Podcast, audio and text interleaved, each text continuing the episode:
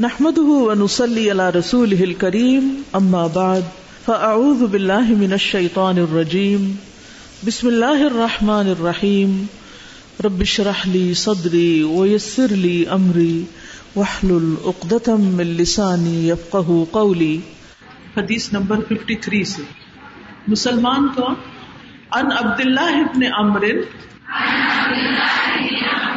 ان النبی صلی اللہ علیہ وسلم.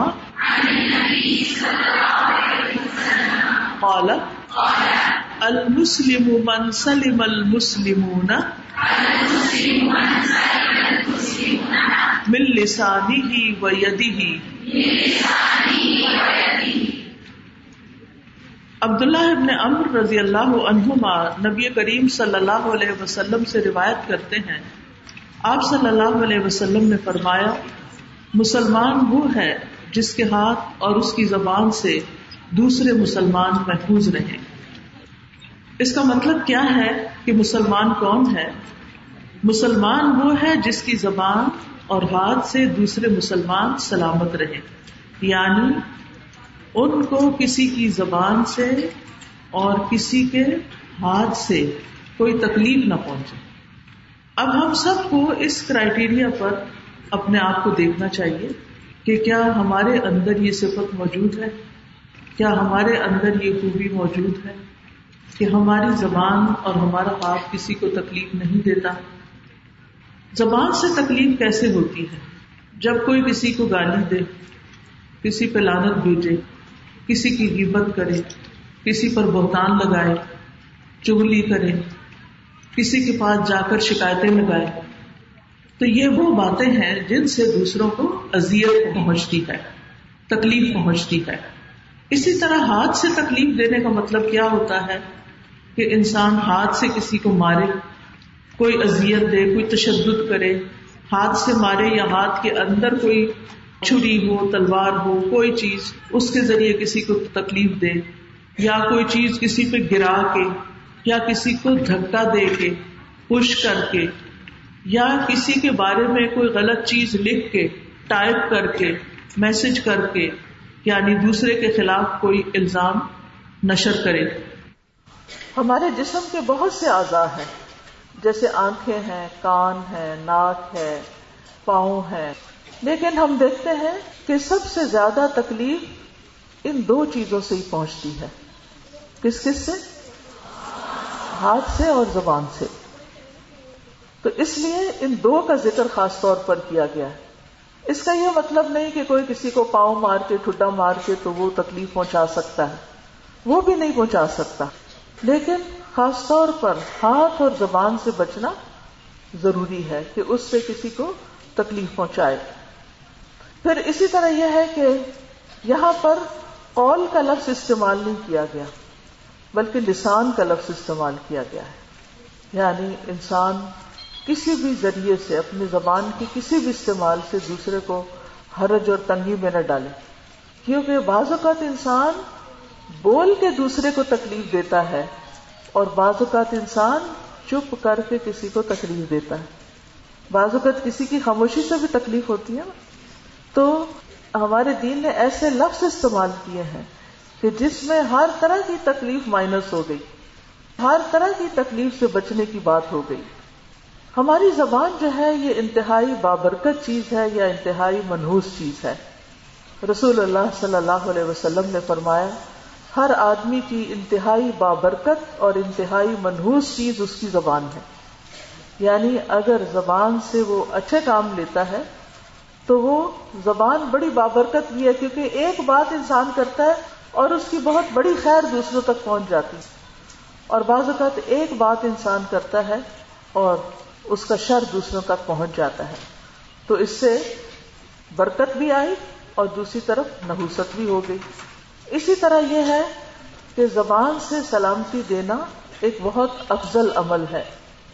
عبداللہ بن مسعود رضی اللہ عنہ روایت کرتے ہیں۔ وہ کہتے ہیں کہ میں نے رسول اللہ صلی اللہ علیہ وسلم سے کہا اے اللہ کے رسول، اعمال میں سب سے افضل عمل کون سا ہے؟ آپ نے فرمایا، نماز کو اس کے وقت پر پڑھنا۔ میں نے کہا، پھر کون سا؟ اے اللہ کے رسول صلی اللہ علیہ وسلم۔ فرمایا کہ لوگ تمہاری زبان سے محفوظ رہیں۔ لوگ تمہاری زبان سے محفوظ رہیں۔ اسی طرح تین چیزیں انسان کی بدبختی کی علامت ہے۔ وہ عورت کہ تم اس کو دیکھو اور وہ تمہیں بری لگے اور جو تم پر زبان چلائے۔ یعنی نبی صلی اللہ علیہ وسلم فرمایا کہ جو بد زبان عورت ہے، وہ انسان کی بدبختی کی علامت ہے کہ کسی کی شادی کسی ایسی عورت سے ہو جائے کہ جو اس کے ساتھ ایسا سلوک کرے۔ پھر یہ بھی یاد رکھیے کہ زبان سے کسی کو اذیت دینا جہنم کو واجب کرنے والا عمل ہے۔ یعنی اس کی سزا کوئی معمولی سزا نہیں ہے، بہت سخت سزا ہے۔ ابو حرار رضی اللہ عنہ سے مرضی ہے، وہ کہتے ہیں کہ ایک آدمی نے عرض کیا یا رسول اللہ، فلاں عورت کثرت سے نماز، روزہ اور صدقہ کرنے میں مشہور ہے۔ یعنی اس کی عبادتیں بہت ہیں۔ لیکن وہ اپنی زبان سے اپنے پڑوسیوں کو ستاتی ہے۔ آپ نے فرمایا وہ جہنمی ہے۔ پھر اس نے کہا، یا رسول اللہ، فلاں عورت نماز، روزہ اور صدقے کی کمی میں مشہور ہے۔ اور وہ صرف پنیر کے چند ٹکڑے صدقہ کرتی ہے۔ لیکن اپنی زبان سے اپنے پڑوسیوں کو نہیں ستاتی۔ آپ نے فرمایا وہ جنتی ہے۔ یعنی بے شک آپ کی عبادتیں کم بھی ہوں۔ اس سے کم عبادت سے مراد جیسے نقلی عبادت کا کم ہونا۔ لیکن فرضوں کا کمی نہیں۔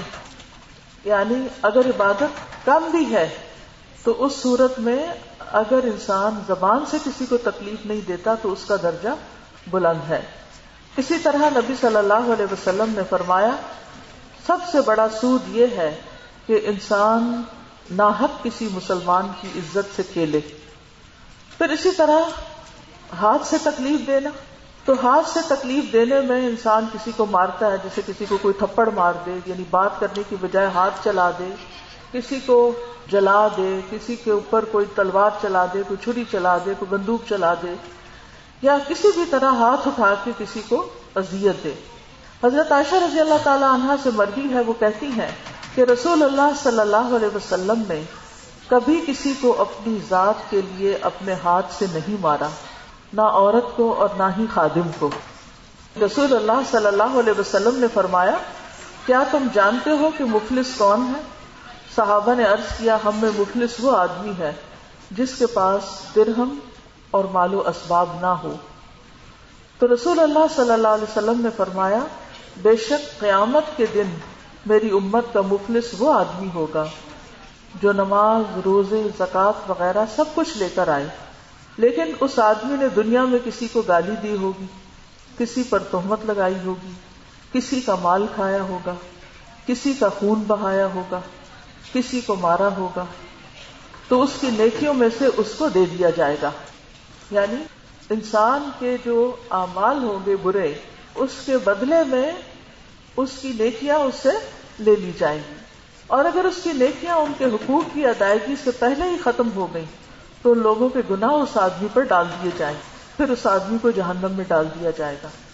تو اس لیے ہم سب کو اس بات کا بہت خیال رکھنا چاہیے، بہت احساس کرنا چاہیے کہ ہمارے ہاتھ سے اور ہماری زبان سے کسی کو کوئی تکلیف نہ پہنچے۔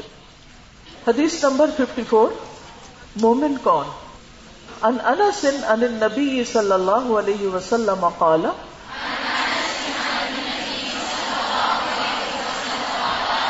لا يؤمن احدكم حتى يحب لاخيه ما يحب لنفسه. انس رضی اللہ عنہ نبی کریم صلی اللہ علیہ وسلم سے روایت کرتے ہیں آپ صلی اللہ علیہ وسلم نے فرمایا، تم میں سے کوئی مومن نہیں ہو سکتا جب تک اپنے بھائی کے لیے وہ نہ چاہے جو وہ اپنی ذات کے لیے چاہتا ہے، جو وہ اپنے نفس کے لیے چاہتا ہے۔ اس حدیث کو امام احمد نے اپنی مسند میں بھی بیان کیا ہے۔ خالد بن عبداللہ قصری سے روایت ہے، وہ ممبر پر خطبہ دے رہے تھے۔ انہوں نے کہا کہ رسول اللہ صلی اللہ علیہ وسلم نے ان کے دادا یزید بن اسد سے فرمایا کیا تم جنت پسند کرتے ہو؟ میں نے عرض کیا جی ہاں۔ آپ نے فرمایا، اپنے بھائی کے لیے وہی پسند کیا کرو جو تم اپنے نفس کے لیے پسند کرتے یعنی اگر تمہیں پسند ہے کہ تم جنت میں جاؤ، تو پھر کیا کرو اس کے لیے؟ دوسروں کے لیے وہی پسند کرنا ہوگا جو تم اپنے لیے پسند کرتے ہو۔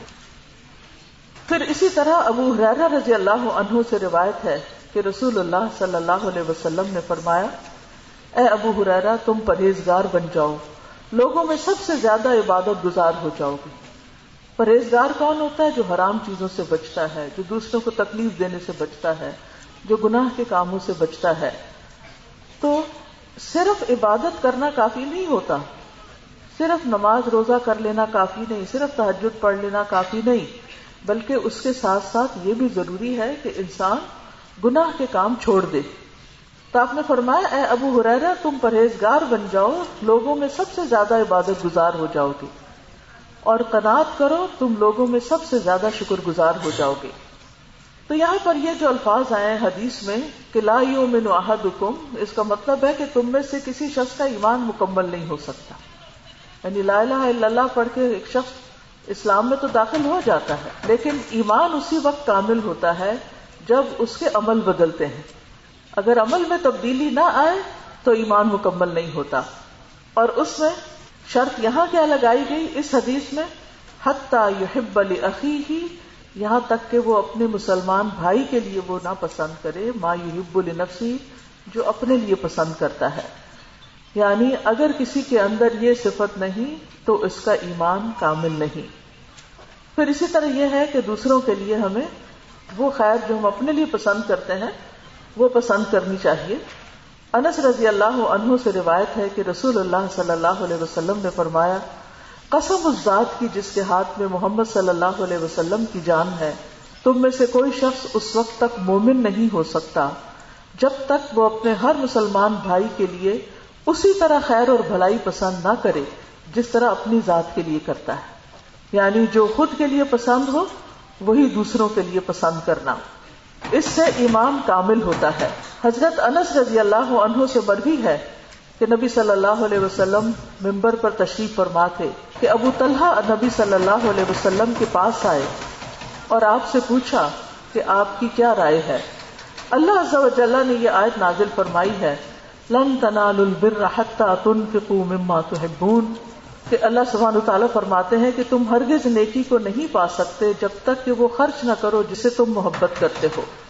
اور مجھے اپنے سارے مال میں سے بیروہا کی زمین زیادہ محبوب ہے۔ اور میں اس کے ذریعے اللہ عز و جل کا قرب حاصل کرنا چاہتا ہوں۔ تو رسول اللہ صلی اللہ علیہ وسلم نے فرمایا، واہ واہ بیروہا تو بڑا نفع بخش مال ہے۔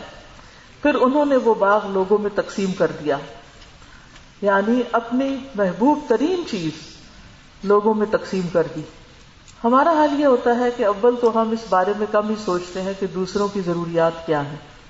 لیکن اگر ہم دوسروں کی ضرورت پوری بھی کرنے لگے تو جو کم تر چیزیں ہوتی ہیں، جو فالتو فضول چیزیں ہوتی ہیں، صرف وہ دوسروں کو دے دیتے ہیں۔ اور ہم سمجھتے ہیں کہ ہم نے صدقہ خیرات کر دیا۔ صدقہ خیرات کے نام پر جو ہم کھانا دیتے ہیں یا جو کپڑا دیتے ہیں، کیا وہ خود بھی کھاتے اور پہنتے ہیں؟ وہ نہیں کھاتے خود۔ صدقے کی دیکھ اور ہی طرح کی ہوتی ہے۔ اپنے لیے اعلیٰ ترین چیزوں کو اختیار کرتے ہیں اور غریبوں کو دینے کے لیے گھٹیا چیزیں استعمال کرتے ہیں۔ تو انسان کا ایمان مکمل نہیں ہوتا جب تک کہ ہمیشہ نہ بھی صحیح، لیکن کبھی نہ کبھی محبوب ترین چیز جو ہے وہ اللہ کی راہ میں وہ خرچ نہ کرے۔ یعنی مما تو ہبون اس میں سے جو تم محبت کرتے اس کا مطلب نہیں کہ اپنی ہر پسندیدہ چیز جو ہے وہ انسان کسی کو دے دے۔ بلکہ اس میں سے بھی دے جو عام استعمال کی ہیں اور اس میں سے بھی دے جو خاص خاص چیزیں ہیں۔ پھر اسی طرح یہ ہے کہ دوسروں کو وہ نہیں کھلانا چاہیے جو انسان خود نہ کھائے۔ یعنی جو باسی ہو چکا ہو، جو خراب ہو چکا ہو۔ حضرت عائشہ سے مربی ہے، وہ کہتی ہیں کہ نبی صلی اللہ علیہ وسلم کو گوہ پیش کی گئی، لیکن آپ نے اس کو نہیں کھایا۔ تو حضرت عائشہ نے کہا اللہ کے رسول کیا ہم یہ مساکین کو کھلا دیں؟ یعنی فقیروں کو دے دیں؟ آپ نے فرمایا جو چیز تم خود نہیں کھاتے وہ ان کو بھی نہ کھلاؤ۔ یعنی اگر تمہیں اپنے لیے پسند نہیں تو پھر دوسروں کے لیے بھی اس کو پسند نہ کرو۔ پھر یہ صرف کھانے پینے کے معاملے میں نہیں، بلکہ مشورہ دینے کے بارے میں بھی کہ آپ جو چیز اپنے لیے پسند نہیں کرتے، اس کا مشورہ دوسروں کو بھی نہ دیں۔ جی اس حدیث میں یہ جو بات کہی جا رہی ہے کہ مسلمان ہوتا ہی وہ ہے جس کے ہاتھ اور زبان سے دوسرے محفوظ رہیں۔ عموماً ہم زیادہ اچھا متقی بننے کے لیے عبادت زیادہ کرتے ہیں ہاتھ بڑھا دیتے ہیں۔ وہ زیادہ کر دیتے ہیں۔ کیونکہ جب ہمیں یہ احساس ہونا شروع ہوتا ہے کہ ہم اچھے نیکی کی طرف آ جائیں یا ہم زیادہ بن جائیں لیکن ہم پرہیز نہیں کرتے۔ جیسے کہ امام بخاری جو ہیں جب وہ کہتے ہیں کہ جب سے مجھے پتا چلا کہ غیبت حرام ہے تو میں نے غیبت نہیں کی۔ اور جب انسان اپنی زبان کو روک لیتا ہے لفظ سے یا برائیوں سے، تو اللہ سبحانہ و تعالیٰ اس پہ حق جاری کروا دیتے ہیں، کیونکہ پھر وہی زبان، وہی خیالات کسی نیکی کے کام میں لگنا شروع ہو جاتے ہیں۔ جی۔ یہ ایسا ہی ہے کہ جیسے اگر آپ صحت کے لیے اچھی غذا کھا رہے ہوں، ٹونک کھا رہے ہوں صحت مند غذائیں کھا رہے ہوں، لیکن ساتھ ساتھ بد پرہیزیاں کر رہے ہوں، تو پھر کیا ہوتا ہے؟ اچھی غذا کا اثر بھی مارا جاتا ہے اور آپ بیمار ہو جاتے ہیں اور طاقتور ہونے کی بجائے اور کمزور ہو جاتے ہیں۔